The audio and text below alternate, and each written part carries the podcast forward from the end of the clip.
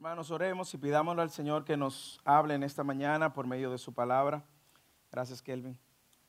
Que nos permita entender lo que Él quiere decirnos. Señor, venimos a ti con un corazón abierto para escuchar tu voz y dispuesto para poner en práctica tu palabra. Háblanos, dirígenos, guíanos, de manera que seamos edificados y tu gloria y tu nombre exaltado. En el nombre de Jesús, amén. Hermano, hermana, puede sentarse una vez más. Qué gozo poder tenerles en medio nuestro. Y qué gozo poder reunirnos a adorar el nombre que es sobre todo nombre, el nombre de nuestro Señor Jesucristo. Una de las relaciones más importantes que puede tener el ser humano es la relación de su padre, padre e hijo.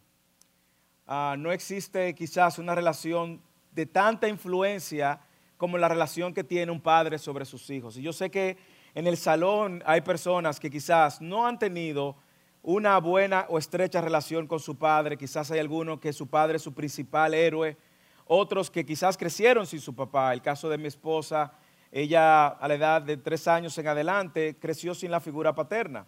Y peor aún, creció con un papá que en muchas ocasiones le ofrecía cosas y no cumplía. En ocasiones ella me, me cuenta que eh, el papá le decía, cámbiate que te voy a pasar a buscar para que salgamos. Y ella me cuenta que en más de una ocasión ella se ponía su mejor vestido y se quedaba en la ventana esperando que su papá llegara y nunca llegaba. Otros quizás han tenido mejores experiencias y han podido ver a un padre que le ha modelado cariño, afecto, cuidado, protección. Sin embargo, ahora que nosotros tenemos una nueva eh, bebé en la casa, la primera niña, luego de haber tenido dos varones, siempre el tema de padre e hijo surge. Y recientemente una conversación con mis hijos surgió y era, papi, si nosotros vamos a ser siempre tus hijos, le decía, sí, claro, ustedes van a ser mis hijos aun cuando yo muera, yo siempre voy a ser su padre. Y uno de ellos decía, bueno, porque yo sí estoy feliz de que tú seas mi padre. Eso me atrapó el corazón y yo le dije, yo soy feliz de ser. Ellos siempre me preguntan, papi, ¿tú te gusta ser padre? Y dije, yo soy feliz siendo tu papá, siendo sus padres. Porque sin duda alguna la relación padre-hijo es una relación de mucha influencia. Y piense quizás, algunos de ustedes no han tenido esa buena experiencia, otros han tenido excelente experiencia. En esta carta nosotros vamos a ver en los versículos de hoy al apóstol Juan haciendo un énfasis acerca de la identidad que ellos tienen. Y el título de este sermón está justamente relacionado a esta relación de padre e hijo, no solo porque Él es el Padre, sino porque nosotros somos sus hijos. Y el mensaje, si lo fuéramos a titular, le, llamáramos hijos de Dios que hacen la voluntad de su Padre. Hijos de Dios que hacen la voluntad de su Padre. Y como hemos visto, si usted ha estado presente durante toda la serie, usted se va a dar cuenta que el apóstol Juan viene presentando una, una serie de verdades que son importantes para la fe cristiana. Recuerde que él está escribiendo a unas iglesias que estaban siendo atacadas desde afuera y desde dentro. Y en los versículos anteriores, si usted recuerda, en los primeros versículos, él hablaba de que Cristo era Dios, desde el principio existía. Y luego quiere resaltar la importancia de que sepamos de que Dios es luz. Y todo el que está en comunión con Dios debe andar en luz como él anduvo. Nosotros también vimos en semanas anteriores que eh, no solamente es el llamado a andar como él anduvo, sino que un verdadero creyente, un hijo de Dios, es alguien que obedece. La manifestación de que le conocemos es que obedecemos, decíamos también la semana pasada. Pero es esta comunión con Dios que nos permite andar en luz y obedecerle. Bueno, esta semana el apóstol ahora entra en un tema interesante y él empieza a preparar a los lectores afianzándoles su identidad en Dios para luego advertirles de su relación con el mundo, advertirles de los falsos, falsos profetas y demás.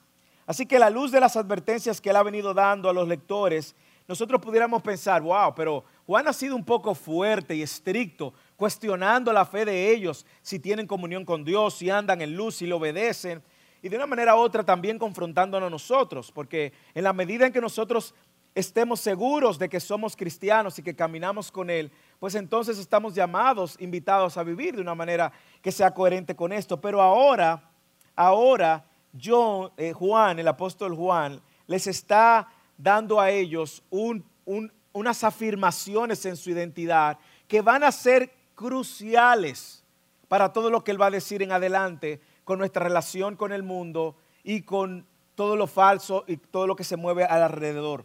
Así que si usted puede atrapar una idea en esta mañana para llevarse a su casa y masticarla durante toda la semana, sería esta. Como hijos de Dios debemos obedecer, buscar hacer la voluntad de nuestro Padre. Lo voy a repetir otra vez. Como hijos de Dios debemos de buscar hacer la voluntad de nuestro Padre. Vamos a leer los primeros versículos y vamos a observar primero dos exhortaciones que él da, y ahí está todo el sermón de hoy. La primera exhortación tiene que ver con atesorar nuestra identidad en Cristo. Escúcheme, si usted puede hacer algo en esta mañana que va a marcar su vida o que pueda marcar su vida, es atesore el valor de quien usted es en Cristo. Y esto puede sonar muy aéreo y déjeme decirle, atesorar es poner, abrazar, guardar en su corazón, vivir a la luz de eso, reflexionar ante la verdad de quienes somos en Cristo, digerir eso semanalmente, diariamente. Atesorar es poner esas verdades por encima de cualquier otra cosa. La primera exhortación la encontramos en los versículos del 12 al 14. Así que la primera exhortación para nosotros ser hijos que obedecemos y hacemos la voluntad o que hacemos la voluntad de nuestro Padre es atesorar quién eres en Cristo. Versículo 12 en adelante, os escribo vosotros hijos, porque vuestros pecados os han sido perdonados en su nombre. Os escribo a vosotros padres, porque conocéis al que ha sido desde el principio. Os escribo a vosotros jóvenes, porque habéis vencido al maligno. Os escribo a vosotros niños, porque conocéis al Padre. Os he escrito a vosotros padres, porque conocéis al que ha sido desde el principio. Os escribo, os he escrito a vosotros jóvenes, porque sois fuertes y la palabra de Dios permanece en vosotros y habéis vencido al maligno.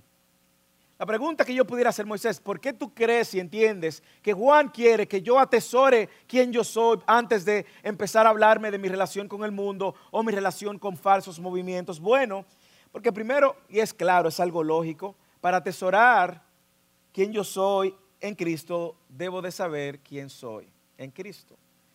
Yo no puedo atesorar algo que yo no conozco. Es decir, para atesorar quién yo soy en Cristo, tengo que conocer lo que significa que yo soy en Cristo. Y lo primero que el autor quiere dejarnos claro es que somos hijos de Dios. Y le voy a decir algo. Usted no tiene idea de lo que significa ser hijo de Dios en la magnitud como Juan lo está diciendo. Yo oro para que Dios nos permita atesorar esa verdad, porque si nosotros podemos atesorar nuestra realidad hoy presente de ser hijos de Dios, si somos hijos de Dios, va a cambiar la manera como nosotros vivimos el presente y vivimos el futuro. La semana pasada yo decía que nuestra audiencia podía estaba clasificada en tres grupos, quienes conocen a Dios, quienes creen que conocen a Dios y quienes no conocen a Dios. Déjeme decirle hoy, la humanidad está dividida entre hijos de Dios y quienes no son hijos de Dios. Probablemente usted ha escuchado ese refrán popular que dice, todos somos hijos de Dios. Bueno, eso no es así a la luz de la escritura.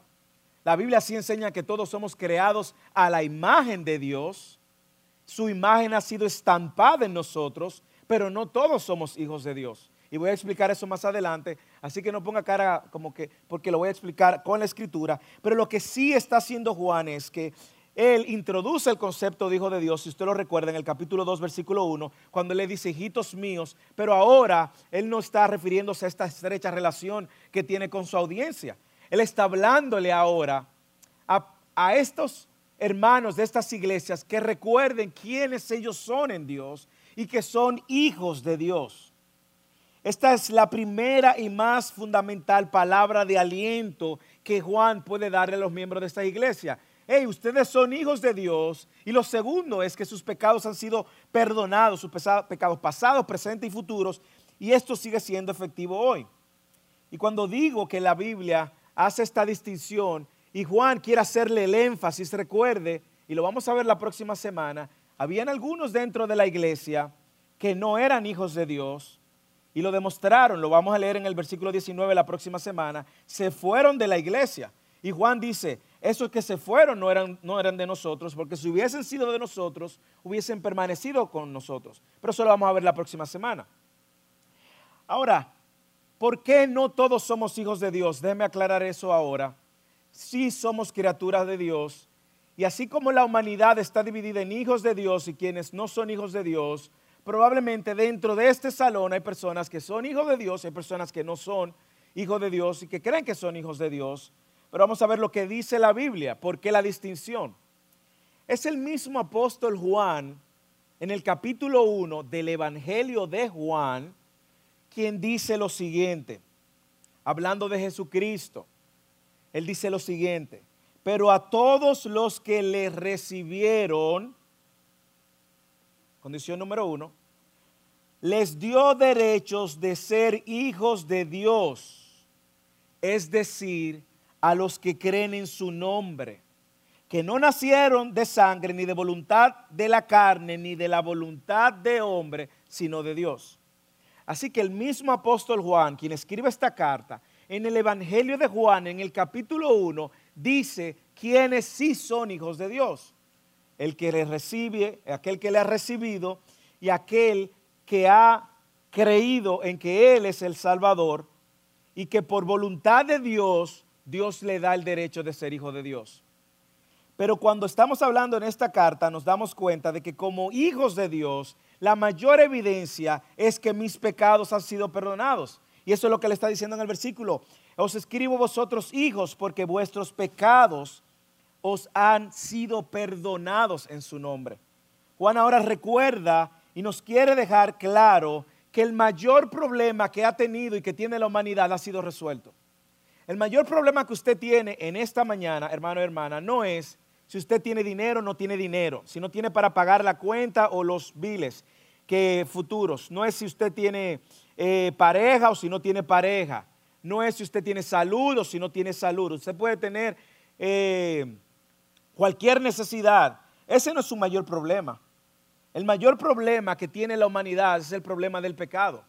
Es el problema de que todo el mundo, sin excepción, ha ofendido a un Dios santo, santo, santo, y que ese Dios santo, santo, santo es justo. Y dice la Biblia que no tiene por inocente al culpable. Y dice la Biblia que todo el mundo va a tener que dar cuenta a Dios, va a tener que venir delante de Dios. Y esa condición ha hecho pues que la realidad del hombre y el, y Dios muestren una enemistad y que solamente por medio de Cristo esa enemistad ha sido resuelta. Pero el mayor problema que tiene la humanidad luego de Génesis 3.15 es el problema del pecado. Y usted y yo, sin excepción, estábamos o estás bajo ese mismo problema. Como dije, todos somos criaturas de Dios pero hijos de Dios son aquellos que han creído que Jesús es el Salvador, han recibido el perdón de sus pecados por medio de la obra de Cristo en la cruz. Y mire, mire cómo él sigue diciendo en el versículo 12, vosotros hijos, escribo a vosotros hijos porque vuestros pecados os han sido perdonados. El mayor problema ha traído la mayor solución por medio de la mayor persona que existe, existirá y ha existido en la eternidad. El mayor problema ha sido resuelto, el problema de mis pecados. El perdón es la mayor solución al mayor problema. Y es bueno que estemos conscientes de eso, porque a veces nosotros creemos que somos merecedores de cosas. No, hermano, hermano, usted y yo no éramos merecedores de nada. Usted y yo hoy somos merecedores de lo único que merecíamos antes era el castigo eterno, porque le faltamos a un Dios eterno. Eso era lo único que merecíamos. Era lo único que merecíamos. Y la misericordia es justamente esa, no haber recibido el castigo que merecíamos.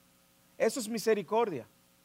Y la gracia ha sido ahora manifestada dándonos Dios lo que no merecíamos, que era el perdón de nuestros pecados. Ahora, ¿cómo ocurre esto? Bueno, Dios soluciona el problema, es Dios quien toma la iniciativa. Dios sale a perdonar a los pecadores, sale a buscar a los pecadores. Jesús dijo, yo vine a buscar lo que se había perdido. y lo hace a causa de su gloria, su nombre. Y este perdón es recibido cuando un hombre o una mujer reconoce, ve su condición y se da cuenta, yo soy un pecador, yo soy un pecador que merezco la condenación eterna, ay, miserable de mí. Y corre a Cristo y dice, oh Cristo, yo te necesito, tú eres el único camino, tú eres la única verdad y solamente en ti hay vida. Y cuando el hombre reconoce eso y está dispuesto a arrepentirse de su pecado y rendirse al señorío de Cristo, entonces en ese momento ha sucedido el mayor de los milagros, que es el milagro de la salvación.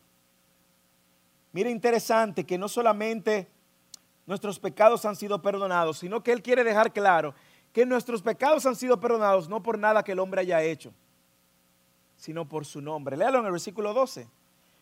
Os escribo vosotros, hijos, porque vuestros pecados os han sido perdonados por su nombre. ¿Usted se da cuenta que no es por obra alguna? ¿Usted se da cuenta que no es por la intercesión de ninguna otra persona? ¿Usted se da cuenta que no es incluso por medio de ninguna religión, sino por la obra y el nombre de Cristo que nuestros pecados han sido perdonados. Y eso debe llenarnos de gozo, debe llenarnos de alegría, porque solo Dios podía resolver un problema eterno. Un Dios eterno podía resolver el problema eterno. Es en el nombre de Jesús, por eso adoramos a Jesús. Por eso adoramos y repetimos canciones y decimos, digno, solo tú eres digno. Cantamos y decimos, Cristo, gracia, porque solo en el nombre de Jesús en el nombre de Jesús es que hemos sido salvos, hermanos. En el nombre de Jesús es que hemos sido perdonados. En el nombre de Jesús hemos sido adoptados. Hemos sido ahora hechos hijos de Dios. En el nombre de Jesús hemos sido llamados justos. En el nombre de Jesús hemos sido llamados santos. En el nombre de Jesús hemos sido reconciliados. En el nombre de Jesús hemos sido redimidos. En el nombre de Jesús un día seremos glorificados. En el nombre de Jesús seremos resucitados. Por eso es en el nombre de Jesús y por eso usted va a ver que en Hechos dice que no hay otro nombre dado a los hombres en el cual podamos ser salvos.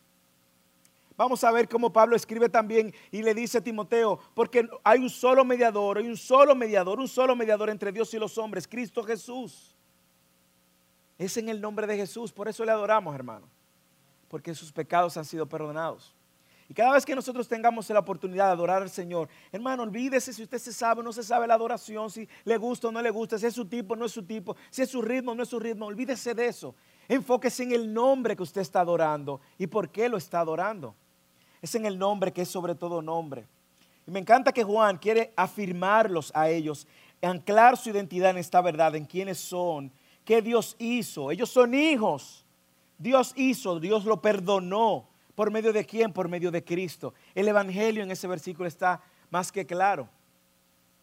mire cómo luego él sigue avanzando y dice, os escribo a vosotros padres porque conocéis al que ha sido desde el principio. Os escribo a vosotros jóvenes porque habéis vencido al maligno. Os escribo a vosotros niños porque conocéis al Padre. Déjame decirle, aquí le voy a decir lo que dicen algunos comentaristas. Algunos dicen que Juan se estaba enfocando en padres, jóvenes y niños. Y que le estaba hablando a cada uno de ellos según su categoría. Bueno, usted puede tomar eso y lo que él le quiere recomendar, si usted padre, le aplica, si usted joven, le aplica y si es niño, le aplica. Hay otros que dicen, que es con quien más me identifico, que él está refiriendo a aquellos que son más maduros en la fe, aquellos que son medianamente maduros en la fe y aquellos que son recién nacidos en la fe. Y a esos es que Juan le está diciendo. En vez de usar un orden cronológico, él está hablando personas que tienen cierta madurez en la fe para que ellos, no importen el estado de su madurez de la fe, sepan que hay algo que ya está sucediendo en sus vidas que lo está llevando a afirmarse en su identidad. Todos son hijos, no importa si usted es maduro en la fe, si usted es mediano en la fe o si es un bebé en la fe. Y pudiera aplicar también, no importa si usted es padre o si usted es joven o si usted es niño Usted es hijo de Dios, usted está bajo esa gran sombrilla. La nueva traducción viviente lo traduce así. Les escribo a ustedes, los que son maduros en la fe, porque conocen a Cristo que existe desde el principio. Otra vez, Él está afirmando la identidad. Usted tiene mucha madurez en la fe, usted conoce a Cristo, no olvide el contexto. El contexto de la carta es que habían personas que estaban negando que Jesús era el Mesías. Y más adelante vamos a ver en la carta, si usted sigue viniendo, que él se refiere a estas personas como los anticristos, antimesías. Si usted sigue viniendo, va a saber de qué nos referimos. Pero le dice, les escribo a vosotros, los más maduros de la fe, porque conocen a Cristo, quien existe desde el principio. Luego le dice, escribo a ustedes, los jóvenes en la fe, porque han ganado la batalla contra el maligno. Y luego dice, les escribo a ustedes, niños, jóvenes, hijos, porque conocen al Padre. Yo me inclino más por la clasificación de la madurez espiritual y no está mal si usted lo ve también como que le estuviera hablando a los padres o a los jóvenes o a los niños. La verdad es que no importa si usted es padre, joven o niño, por ejemplo, como le dice a los niños, usted también conoce al Padre. Usted también, si es maduro, también conoce al Hijo. Y si usted es maduro también, debe de estar permaneciendo en la, en la palabra. Sin embargo, Mire lo que Él quiere sembrar en el corazón de la audiencia, en medio de la iglesia. No importa en el nivel espiritual en cual tú te encuentres, tú vas a estar expuesto a los ataques internos y a los ataques externos que van a tratar de confundir tu identidad, la presión que va a venir del fuera del mundo y también la presión que muchas veces se recibe dentro de la iglesia. Y Juan está tratando de hablar a los hijos de Dios de diferentes niveles. Y en otras palabras, él está diciendo ustedes que sus pecados han sido perdonados, ya sean maduros, no tan maduros o recién nacidos en la fe. Yo tengo algo que decirles. Tengo algo importante que decirle. Y él sigue profundizando en su identidad. Él sigue afirmando su identidad. Él sigue madurando su identidad. Lo más importante es que ustedes son hijos de Dios. No si eres más maduro, si eres, tú eres hijo de Dios. Si tú eres hijo de Dios, entonces escucha lo que tengo que decirte. ¿Por qué? Porque el mayor problema fue resuelto, tus pecados han sido perdonados. Por eso él usa esta secuencia. Y lo que él está diciendo a cada uno de ellos, como hijos de Dios, conoces a Cristo. Les escribo a vosotros padres, usted puede ser si usted padre eso, o si es más maduro en la fe. Os escribo a vosotros ustedes, porque ustedes conocen al Cristo, al Mesías, al hombre, que a Dios que se hizo hombre, murió en la cruz, resucitó carnalmente, que existía desde la eternidad. Y él dice, ustedes conocen a Cristo. Y él se está refiriendo específicamente a Cristo. Sabemos que es a Cristo porque en el capítulo 1 él menciona que Cristo es la palabra de vida y él menciona que es la persona que se refiere cuando dice que existía desde el principio. También mire lo que dice, en otra palabra él está diciendo, les escribo a ustedes lo que son maduros porque conocen a Cristo que existe desde el principio. Les escribo a ustedes Juan quiere recordarles esto. Y mira que él lo repite en el versículo, lo que él dice en el 13 lo repite en el 14. Os escribo a vosotros padres porque conocéis al que ha sido desde el principio. Así que lo primero que él quiere afirmar en nuestra identidad es que conocemos a Cristo. Todo el Hijo de Dios tiene una relación personal con Cristo. Recuerde que el conocer, la palabra conocer es conocer íntimamente, conocer relacionalmente. Y esa es la pregunta para aplicar. ¿Usted conoce a Cristo? ¿Usted ha escuchado de Cristo? Usted creció yendo a Cristo, pero tiene usted una relación personal con Cristo. Bueno, esta carta quiere afirmar tu identidad, recordarte que si tú eres hijo de Dios, primero tú tienes que tener una relación estrecha con Cristo, porque tus pecados fueron perdonados por Cristo. Lo segundo que Él quiere recordarnos es como hijos de Dios, tenemos la victoria en Él. Tenemos victoria en Él. Hermano, hermana, tenemos victoria en Él. No es que su apellido sea victoria, más que eso. Es que tenemos la victoria en Él. Mire cómo Él dice. Os escribo a vosotros jóvenes, se lo dice dos veces. Y voy a aplicarlo, usar el contexto juvenil, si hay jóvenes aquí. Si ustedes son jóvenes, hijos de Dios, jóvenes, ustedes han vencido al maligno. Han vencido al enemigo. Si eres mediano en tu fe, que estás aprendiendo a caminar en la fe, has vencido al maligno. Él lo dice dos veces, en el 13 y en el 14, vuelve y lo repite. Os escribo a vosotros jóvenes, porque sois fuertes y la palabra de Dios permanece en vosotros y habéis vencido al maligno. El joven normalmente se asocia con fuerza, con vigor. Y aquí él está dando una vez más un empuje más a su identidad. Le está recordando como hijos de Dios hemos vencido al maligno tenemos una estrecha relación con Cristo. Esto es lo más grande que puede suceder en la vida de una persona. Eres fuerte porque la palabra permanece en vosotros. Y más adelante nosotros vamos a ver en toda la carta, si usted sigue viniendo y escuchando, cómo él explica que hemos vencido al maligno. En el capítulo 4, versículo 4, él dice, hijitos míos, vosotros sois de Dios y habéis vencido y, habéis vencido al maligno porque mayor es el que está en vosotros que, el que está en el mundo. En el capítulo 5, en el versículo 4 también, porque todo el que es nacido de Dios vence al mundo y esta es la victoria que ha vencido al mundo, nuestra fe. Así que Él está diciendo, ustedes han vencido, tienen victoria en Cristo sobre el pecado porque han sido perdonados, sobre el maligno tus tres enemigos, el pecado, que es lo que alimenta tu carne, el maligno, y ahora hacia dónde él se va a dirigir, hacia el mundo, que es lo que vamos a leer en los versículos siguientes. Así que le dice, les escribo a ustedes, los que son más jóvenes en la fe, porque han ganado esta batalla contra el enemigo. Han vencido al maligno porque son fuertes, y son fuertes porque la palabra de Dios permanece en ustedes. Léalo en el versículo 14. Os he escrito a vosotros, al final, jóvenes, porque sois fuertes y la palabra de Dios permanece en vosotros y habéis vencido al maligno. Usted me dirá, Moisés, ¿cómo luce eso en la práctica? Bueno, lo primero que usted debe de preguntar y responder es si usted está en la palabra de Dios. Si usted permanece en la palabra de Dios, si ha atesorado la palabra de Dios. Usted va a ver en la escritura en más de una ocasión ver la palabra de Dios como el instrumento de ofensiva del, creyente. Efesios capítulo 6, cuando habla de toda la armadura, ¿qué dice de la palabra? Y la espada, que es la palabra de Dios. Pero no solamente eso, usted va a ver el ejemplo de Jesús cuando fue tentado en el desierto. El mismo enemigo lo está tentando. ¿Y qué usa Jesús? Jesús dice, escrito está la palabra de Dios. La, pregunta es a todo el que es hijo de Dios, es si usted es victorioso, ha vencido al maligno y todo lo que él trae y ha usado la palabra de Dios.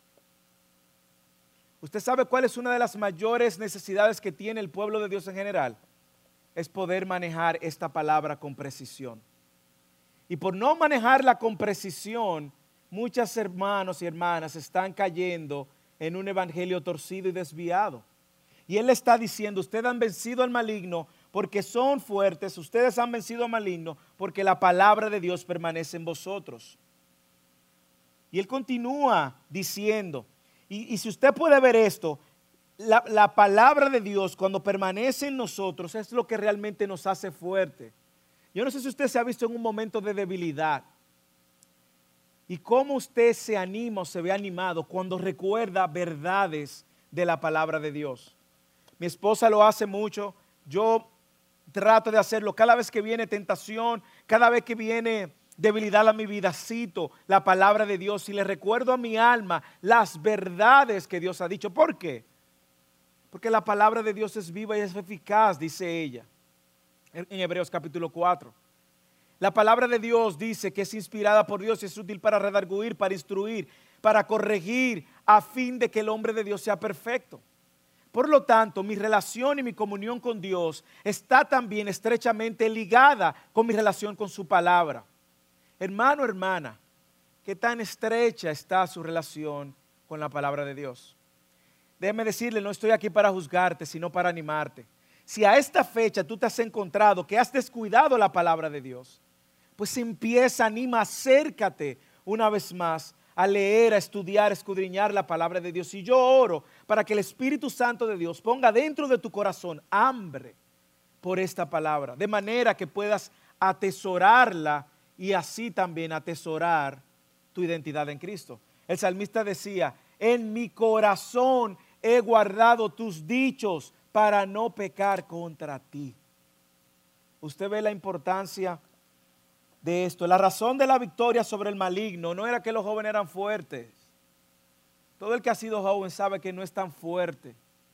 Lo que hacía a los jóvenes fuertes o a los maduros, medianamente maduros fuertes, es su permanencia en la palabra de Dios. Así que vamos a permanecer en la palabra de Dios. Es ese constante contacto con la palabra de Dios que el creyente tiene, que le permite crecer y madurar en su comunión con Dios, con el Padre. Esa es la palabra de Dios que nos da dirección, nos guía. Lámpares a mis pies tu palabra y lumbrera a mi camino. No descuidemos la palabra de Dios. Esta es la misma palabra, el mismo poder que un día se usó para decir hágase la luz. Es la misma palabra inspirada que tenemos aquí para guiarnos. Así que lo primero que él le dice a sus hijos, ustedes son hijos de Dios, le dice a los hijos de Dios, ustedes son hijos de Dios, sus pecados han sido perdonados por medio de Cristo. dice, pero como hijos de Dios ustedes conocen a Cristo, al Mesías. Ustedes han vencido al maligno. Y ahora le dice, ustedes conocen al Padre por medio del Hijo. Niños, os escrito a vosotros niños porque conocéis al Padre. El niño recién nacido espiritual siempre está en una... El niño, yo veo a Grace, nuestra bebé, es una dependencia absoluta. Está en dependencia absoluta, en vulnerabilidad. Cuidado con la cabecita, cuidado con la carga, cuidado con exponerla a, mucho. Todavía no tiene los anticuerpos, no lo puede traer a la iglesia, tengan mucho cuidado. Aquí le está diciendo aquellos recién nacidos, tienen lo más importante, ya conocen al Padre. ¿Por qué? Por medio de Cristo. Y les dice, ustedes conocen al Padre. Y déjenme decirles, es una de las razones por la cual yo creo que se está refiriendo más a madurez espiritual que a cronología de edad, porque usted puede tener niños de la edad de mis hijos que quizás no conocen al Padre. Entonces no puede atribuirle a los niños que tengan un conocimiento del Padre, pero sí a un hijo de Dios, un nuevo creyente en la fe, que sí ya conoce al Padre por medio de Cristo. Juan está dirigiéndose a la iglesia en este momento. Y si pudiera resumir todo lo que hemos dicho antes de transicionar al próximo punto, él está diciendo esto. Ustedes los hijos de Dios que han sido perdonados por medio de la obra de Cristo y que ya son salvos en su nombre, recuerde que ustedes conocen a Cristo, Dios que existía desde el principio. Ustedes han vencido todas las artimañas del maligno porque han permanecido en la verdad de su palabra y ahora tienen la bendición de conocer al Padre. Esa sería la manera de refrasear todo lo que él está diciendo. Pero no importa si usted es adulto en la fe, joven en la fe un niño en la fe, su identidad es que es hijo de Dios sus pecados han sido perdonados por medio de Cristo. Su estado eterno ha cambiado. Atesore eso. Atesore que usted es hijo de Dios, hija de Dios. Atesore que su verdad eterna ha cambiado. Usted ha sido adoptado. En una de las clases de, la escuela dominical de Llenos de Vida decíamos, cuando enseñábamos acerca de la salvación, decíamos, Dios pudo perdonarnos y dejarnos perdonados y ya, no hay deuda y pudo dejar nuestra cuenta en blanco. Más aún, Dios pudo habernos perdonado y habernos declarado justo y ya somos justificados y dejarlo ahí. Y estábamos felices, íbamos a estar en el cielo, oh, todos somos justos, hemos sido justificados, todos hemos sido perdonados, pero no lo dejó ahí. Él dijo, no solo te perdono, no solo te salvo y te justifico, ahora te adopto y te hago hijo mío, hija mía. Ahora tú eres parte de mi familia. Ahora tú eres coheredera en el reino, coheredero en el reino. Hermanos, hermanas, esto tiene un impacto en nuestra eternidad y eso debemos de atesorarlo. Debemos de atesorarlo. Un hijo de Dios ha vencido al maligno y el maligno no tiene lugar en él. Un hijo de Dios es alguien que la palabra de Dios permanece en él y la palabra eh, y, él en la palabra de Dios. Un hijo de Dios es alguien que conoce a Cristo personalmente, tiene una relación personal con Cristo y con su palabra y que ha también tiene una comunión con el Padre y conoce al Padre porque ha conocido al Hijo. Usted es hijo de Dios. ¿Usted creía que todo el mundo era hijo de Dios? No aquellos que recibieron, a los que creen en su nombre, Él le dio potestad de ser hechos hijos de Dios. Para todo el que es hijo de Dios, ¿cómo esto cambia tu manera mañana de vivir? Hermano, usted tiene que salir por ahí dando brincos esta mañana. Si usted es hijo, hija de Dios, usted tiene que salir por ahí gozoso, gozosa, celebrando. Cada día, no los domingos solamente, cada segundo usted es hijo de Dios. Eso ha cambiado toda tu eternidad presente, ha cambiado tu presente y ha cambiado tu futuro. Eso debe de cambiar. Si el enemigo viene a acusarte con tu pecado, recuérdale lo que Cristo hizo en la cruz. Él lo venció en la cruz completamente. Y si Él quiere eh, tentarte, recuérdale la palabra de Dios. Escrito está, escrito está. ¿Eres fuerte en la palabra de Dios? Esa es otra pregunta. Déjame decirte, si no eres fuerte y no permaneces en la palabra de Dios, vas a ser vulnerable a los engaños de otros que manipulan la palabra de Dios. Así que como cristiano, uno, atesoramos nuestra identidad de que somos sus hijos. ¿Ok? Llévese eso en su corazón esta mañana. Y lo segundo es que como hijos de Dios perseguimos hacer la voluntad de Dios, la voluntad de nuestro Padre. Lea los versículos siguientes. Versículo 15, aquí se pone bueno. Preste oído.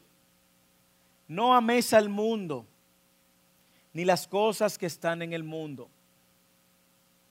Si alguno ama al mundo, el amor del Padre no está en él. Porque todo lo que hay en el mundo, la pasión de la carne, la pasión de los ojos y la arrogancia de la vida, no provienen del Padre, sino del mundo.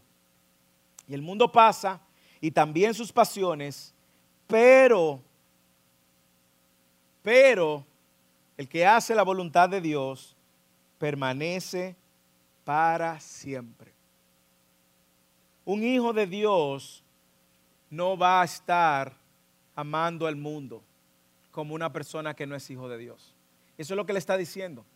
Y yo creo que muchas veces, escuche esto, usted va a ver hermanos en la iglesia que aman y atesoran el mundo porque no han entendido su identidad, no tienen clara su identidad, no han atesorado quién es Cristo y lo que Él ha hecho. Y como no lo han atesorado en verdad, entonces están coqueteando, mirando hacia afuera. Y Él está diciendo, no, miren, ustedes son hijos de Dios, ustedes han vencido al maligno, ustedes, sus pecados, sus mayores enemigos, su mayor problema, el pecado, ha sido perdonado, ha sido resuelto por medio de Cristo. Y ahora han vencido también por medio de Cristo. Y más aún, ahora, ustedes están llamados a hacer la voluntad del Padre y no a amar este, al mundo. Y mire cómo Él, Juan, pasa de enfatizar la seguridad de la identidad de estas personas a exhortarlo cómo deben de tratar y relacionarse con el mundo. Un mundo que presiona constantemente, hermanos. la iglesia está bajo presión. La iglesia está bajo presión. ¿Y qué vemos en las iglesias? Los hermanos y las hermanas cediendo a los, a los placeres, a las tentaciones del mundo, encontrando, atesorando más aquello que lo que Dios nos ofrece. Y todos de una forma u otra nos hemos encontrado ahí. Piénselo. Piénselo y usted se va a dar cuenta si muchos de los estándares que han estado dirigiendo su vida no son los mismos estándares que rigen y obedecen a los estándares de otra persona. No porque los estándares estén malos, sino porque hemos hecho de esos estándares nuestra prioridad sobre la prioridad de Dios. Y ahí es donde sí está el problema. Nosotros que pertenecemos a Dios y que lo conocemos como el Padre, que somos miembros de su familia, tenemos una nueva identidad y un nuevo lugar y no es este mundo no es este mundo. El mundo está presionando constantemente y suele ser atractivo. No améis el mundo ni las cosas que están en el mundo. Y él pone una condición aquí. Él dice, si alguno de ustedes que dice ser hijo de Dios, que dice andar en la luz, que dice conocerle, si alguno de ustedes ama al mundo, escúchelo bien, el amor del Padre no está en ustedes. ¡Boom! El amor del Padre no está en ustedes. Y él explica y hace una descripción. Mire cómo lo dice la, otra versión. No amen a este mundo ni las cosas que les ofrece. Porque cuando aman el mundo no tienen el amor del Padre en ustedes. ¿Usted ve por qué fue importante primero afirmar la identidad, quiénes éramos en Cristo, hijos, perdonados, conocemos a Cristo? Que hemos vencido al maligno y que conocemos al Padre por medio del Cristo. ¿Ves por qué es importante afirmar eso? Porque cuando tú eres hijo, ya tú sabes a qué estás llamado a atesorar más. Y él comienza la exhortación diciendo, no ames al mundo. ¿Por qué? Porque si tú amas al mundo, si esta condicionante, si alguno ama al mundo, tú entonces tu veredicto es triste. El amor del Padre no está en ti. Aunque tú digas que lo amas, tus acciones lo niegan. Y eres un ateo en práctica. Dices que amas a Dios, dices que crees a Dios, pero vives como, como si Dios no existiera. ¿A qué se refiere con amar al mundo? Bueno, indiscutiblemente en el contexto de la carta se está refiriendo a todos los valores que el mundo ofrece, todas las actitudes que promueve, los antivalores y que todos los que se rebelan en contra de Dios o de su diseño. Y él dice, no solamente ama el mundo, sino también, él hace claro, el mundo, el sistema y las cosas que están dentro del mundo. Y aquí se presenta un claro dilema en nuestros corazones. El que nuestros corazones, nuestros afectos, nuestras motivaciones se encuentren por este mundo más que por las cosas de Dios, habla de dónde está nuestro corazón y de quién es nuestro Dios. Por eso dice el amor de Dios, el amor del Padre no está en Él. Mire lo que Él dice, todo lo que hay en el mundo, y Él lo clasifica en tres cosas. Y le voy a demostrar bíblicamente cómo estas tres cosas no es un patrón nuevo, sino que es un patrón que existe desde el Génesis. Él dice, la pasión de la carne, esto que apela a tus deseos carnales, no ames eso que el mundo te está ofreciendo, que quiere alimentar las pasiones de la carne, ese intenso deseo por el placer físico. Recuerden, no olviden el contexto, aquí en esta iglesia habían gente que eran gnósticos, creían que el gnosticismo, lo espiritual importaba, lo material no importaba, por lo tanto, dale rienda suelta a tus deseos y tus placeres. Y él le dice, la pasión de la carne, la pasión de los ojos. El mundo ofrece un deseo insaciable por todo lo que vemos. Y usted puede añadirle a todo lo que entra por los ojos, que contamina y corrompe tu corazón, lo que apela a tus afectos. Lo primero, apelaba a tus apetitos carnales, y yo creo que están entretejidos. Lo segundo, la pasión de los ojos y la arrogancia, la vanidad de esta vida. El mundo ofrece esto, orgullo por nuestras posesiones, apela esto a nuestras ambiciones. Entonces él está diciendo, mire, no ames al mundo ni las cosas que están en el mundo. Y él dice, ¿por qué? Porque los la pasión de la carne, la pasión de los ojos y también la arrogancia, la vanidad de esta vida, también son de este mundo y no de Dios. Él dice, esto no viene de Dios, viene del mundo. Dios no está detrás de esto, entiéndelo. Dios no está detrás de esto. Y déjeme decirle, esta ha sido la misma estrategia desde Génesis. Escuche Génesis 3, 6 y observe la misma categoría. Cuando Satanás tienta a Eva en el Edén, en el capítulo 3 eh, del versículo 6 le dice, cuando la mujer vio que el árbol era bueno para comer y que era agradable a los ojos y que el árbol era deseable para alcanzar sabiduría, tomó de su fruto y comió y dio también a su marido que estaba con ella y él comió. La mujer vio que el árbol, vio el árbol, ahí está la tentación, era bueno para comer, lujuria de la carne, apelando a nuestros apetitos, era agradable a los ojos, lujuria de los ojos, y era deseable para hacerse sabio, orgullo, la vanidad de este mundo. La misma oferta, la misma oferta. Y eso es lo que el mundo constantemente sigue ofreciendo. Pero no solo eso, no solamente lo vemos en el Edén, donde el hombre fue tentado, sino que lo vemos con Cristo cuando Cristo fue tentado. En Lucas capítulo 4, él dice, manda a esta piedra convertirse en pan, la lujuria de la carne le, muestra, todos los reinos de este mundo y le dice, si, mira, todos los reinos de este mundo me han sido dados, si tú te postras y me adoras, la lujuria de los ojos. Y luego lo sube un pináculo y le dice, lánzate, tú no eres ni que el Hijo de Dios. El orgullo, estaba apelando a su orgullo, lánzate, porque escrito está, si tú te lanzas, los ángeles te van a socorrer. Hermano, hermanas, es la misma estrategia. Es la misma estrategia. Y él lo que está diciendo, no amemos al mundo, hermanos. No nos caractericemos por ser cristianos que amamos este mundo ni las cosas que están en el mundo. ¿Por qué? Él dice, el mundo pasa y también sus pasiones pasan. Y aunque ahora tú te la puedas estar creyendo que te, que te va a ir súper bien, sencillamente estás siendo cegado y cegada por estos tres elementos que están buscando alimentar la pasión de tu carne, la pasión de los ojos o la vanidad de este mundo. Eso pasa. Pero, mire el contraste. Lea el contraste. Pero ¿qué no va a pasar? Un cristiano, un hijo de Dios que hace la voluntad de su Padre. Pero el que hace la voluntad de Dios, ese permanecerá para siempre. El que hace la voluntad del Señor permanecerá para siempre. Usted ve cómo otra vez Él conecta tu identidad en Él no puede estar en este mundo. Y yo sé que muchas veces nosotros queremos que nuestra identidad sea de este mundo y queremos que los valores y los principios de este mundo sean los que gobiernen y queremos que este mundo no aplauda, queremos ser reconocidos en este mundo. Eso es pasajero, dice Juan. Lo que no va a ser pasajero es si tú te afianzas en perseguir, hacer la voluntad de Dios, porque un hijo de Dios que hace la voluntad de Dios va a vivir eternamente con Dios.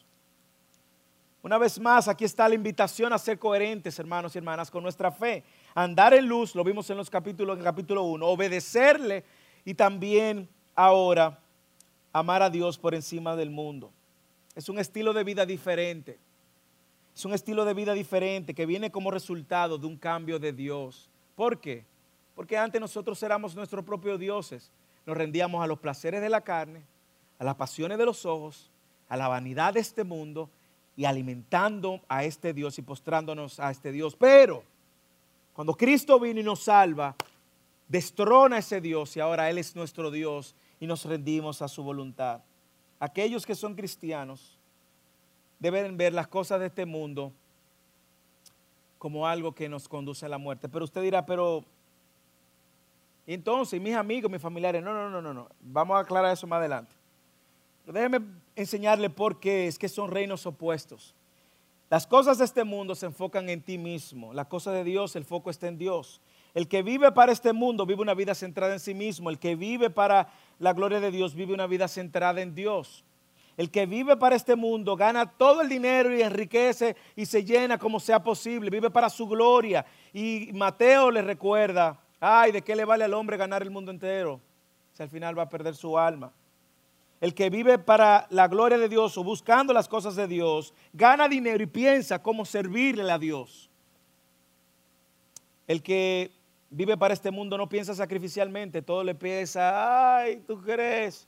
El que vive para las cosas de Dios piensa sacrificialmente. El que vive para este mundo piensa en su propio nombre, que su nombre sea grande. El que vive para las cosas de Dios piensa en hacer grande el nombre de Jesús. El que vive para las cosas de este mundo siempre quiere hacer su propia voluntad. El que vive para las cosas de Dios busca hacer la voluntad de Dios. El que vive para hacer las cosas de este mundo enseña a sus hijos a amarse a sí mismo. El que vive para hacer las cosas de Dios, enseña a sus hijos a amar y a obedecer a Dios. El que vive para hacer las cosas de este mundo se sirve a sí mismo. El que vive para hacer las cosas de Dios sirve al cuerpo de Dios, al cuerpo de Cristo. El que vive para hacer las cosas de este mundo ve a su cónyuge, a su esposa o a su esposo como un medio para satisfacer sus necesidades. El que vive para hacer las cosas de Dios ama y sirve a su esposa como Cristo ama a la iglesia. El que vive para hacer las cosas de Dios ve a su esposo como alguien, como un obstáculo, alguien que está en el medio. El que vive para hacer las cosas como Dios ve a su esposo como la cabeza a quien eh, Dios ha puesto sobre ella para dirigirle, y guiarla. El que vive para hacer las cosas de Dios hace la voluntad de este mundo. El, eh, el que vive para hacer las cosas de este mundo hace la voluntad de este mundo. El que vive para hacer las cosas de Dios persigue hacer las cosas de Dios. Ya para cerrar, es clara la enseñanza, estamos llamados a amar a Dios y también amar a las personas que están en el mundo que no conocen a Dios. Y ahí aclaro, Juan no nos está invitando a apartarnos radicalmente de la relación que tengamos con personas que no conocen de Dios. Eso no es lo que está diciendo. La escritura dice mucho acerca del mundo y por qué no amar el mundo. Y una de las cosas que la escritura sí dicen es que ahora vayamos al mundo a llevar la luz de Cristo que es la solución para este mundo.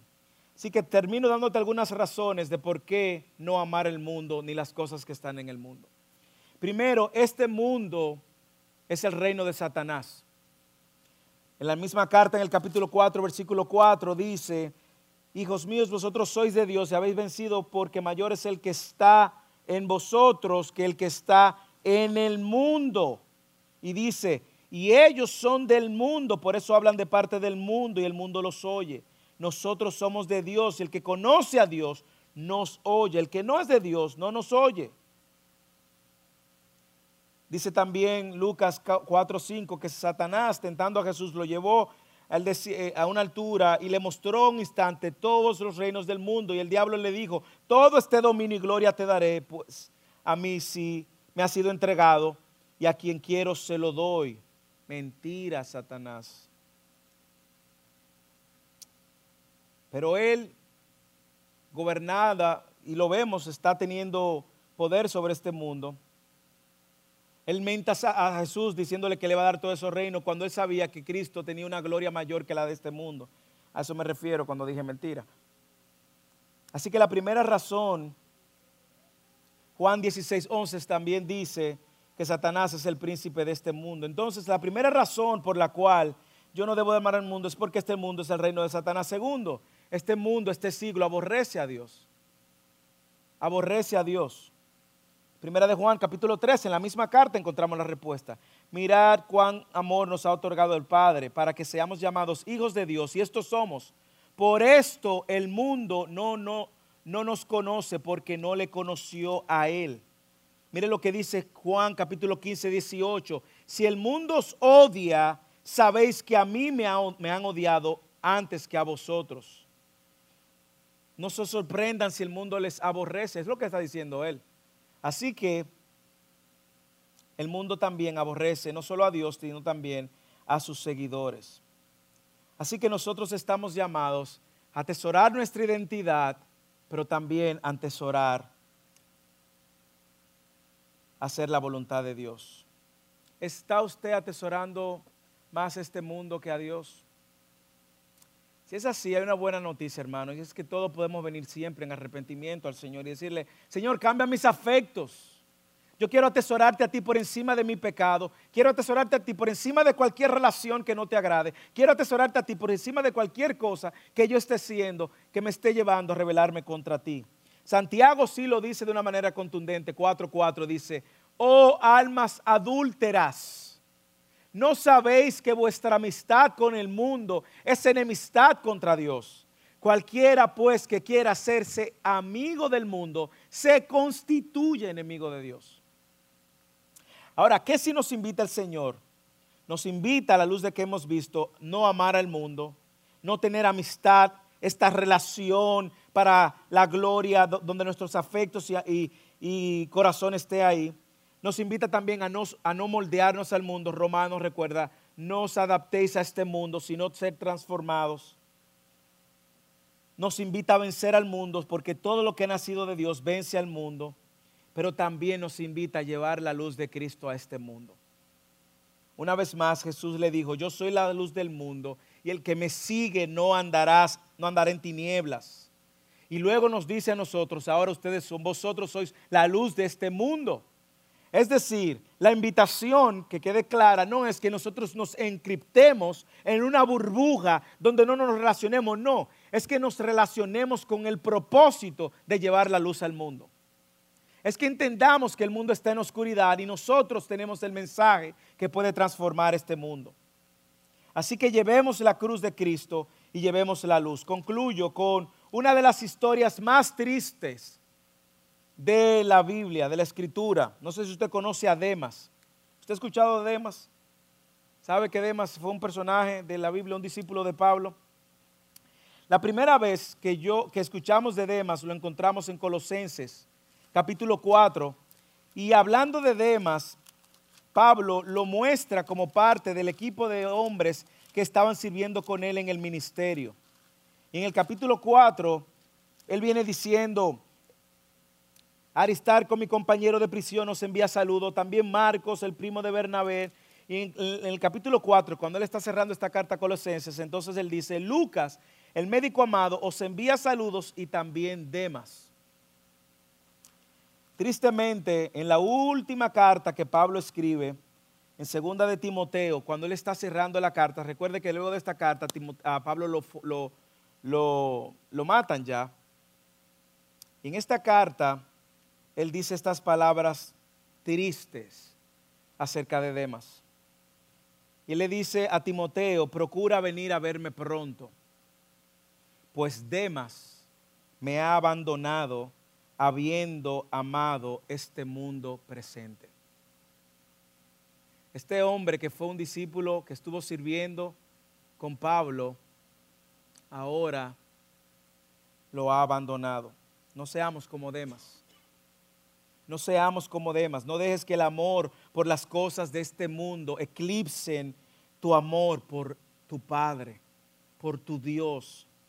No dejes que el amor por las cosas de esta vida te hagan perseguir lo que es fugaz y pasajero.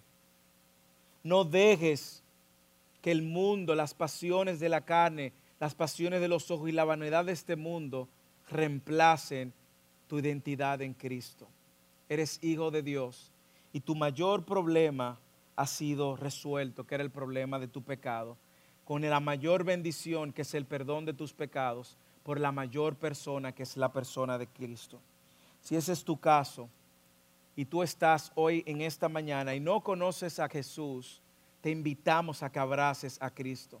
Es el único capaz de atesorar y llevarse el mayor de tus problemas.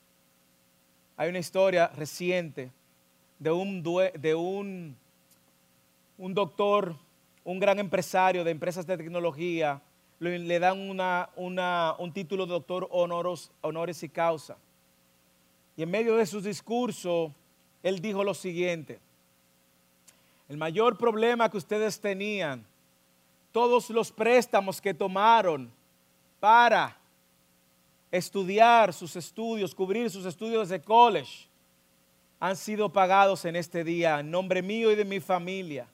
Y aquello fue una celebración, todos tiraron sus, sus, togas y su biguete hacia el cielo, celebrando que la mayor deuda que tenían, miles, hasta 90 mil dólares algunos debían, 45 mil dólares, ese señor y esa familia estaban diciéndole, nosotros la vamos a pagar para que empiecen su vida sin cero, en cero, sin ninguna deuda. Déjeme decirle, hermano y hermana, ese no era el mayor problema que tenían. El mayor problema que la humanidad tenía era el problema del pecado. Y Cristo vino a la tierra, a morir en la cruz por nuestro lugar, tomó nuestro lugar, para que ahora nosotros recibamos la mayor bendición, que es la bendición del perdón por medio de su nombre.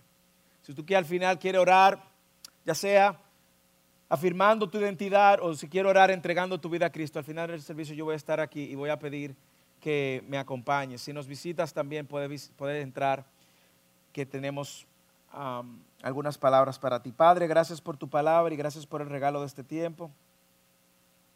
Perdónanos, Señor, los momentos que hemos puesto nuestra identidad en otra cosa persona que no sea en ti. Hemos puesto nuestro corazón y nuestros afectos en otra cosa persona que no sea en ti.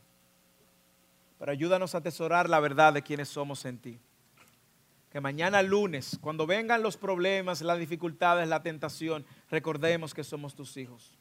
Que el martes, cuando venga el enemigo tratarnos de recordar nuestro pecado, le recordemos tu obra en la cruz. Que cuando el enemigo venga a tentarnos, necesitemos la palabra. Y que nosotros persigamos atesorar quienes somos en ti y atesoremos hacer tu voluntad. En el nombre de Jesús. Amén. Amén.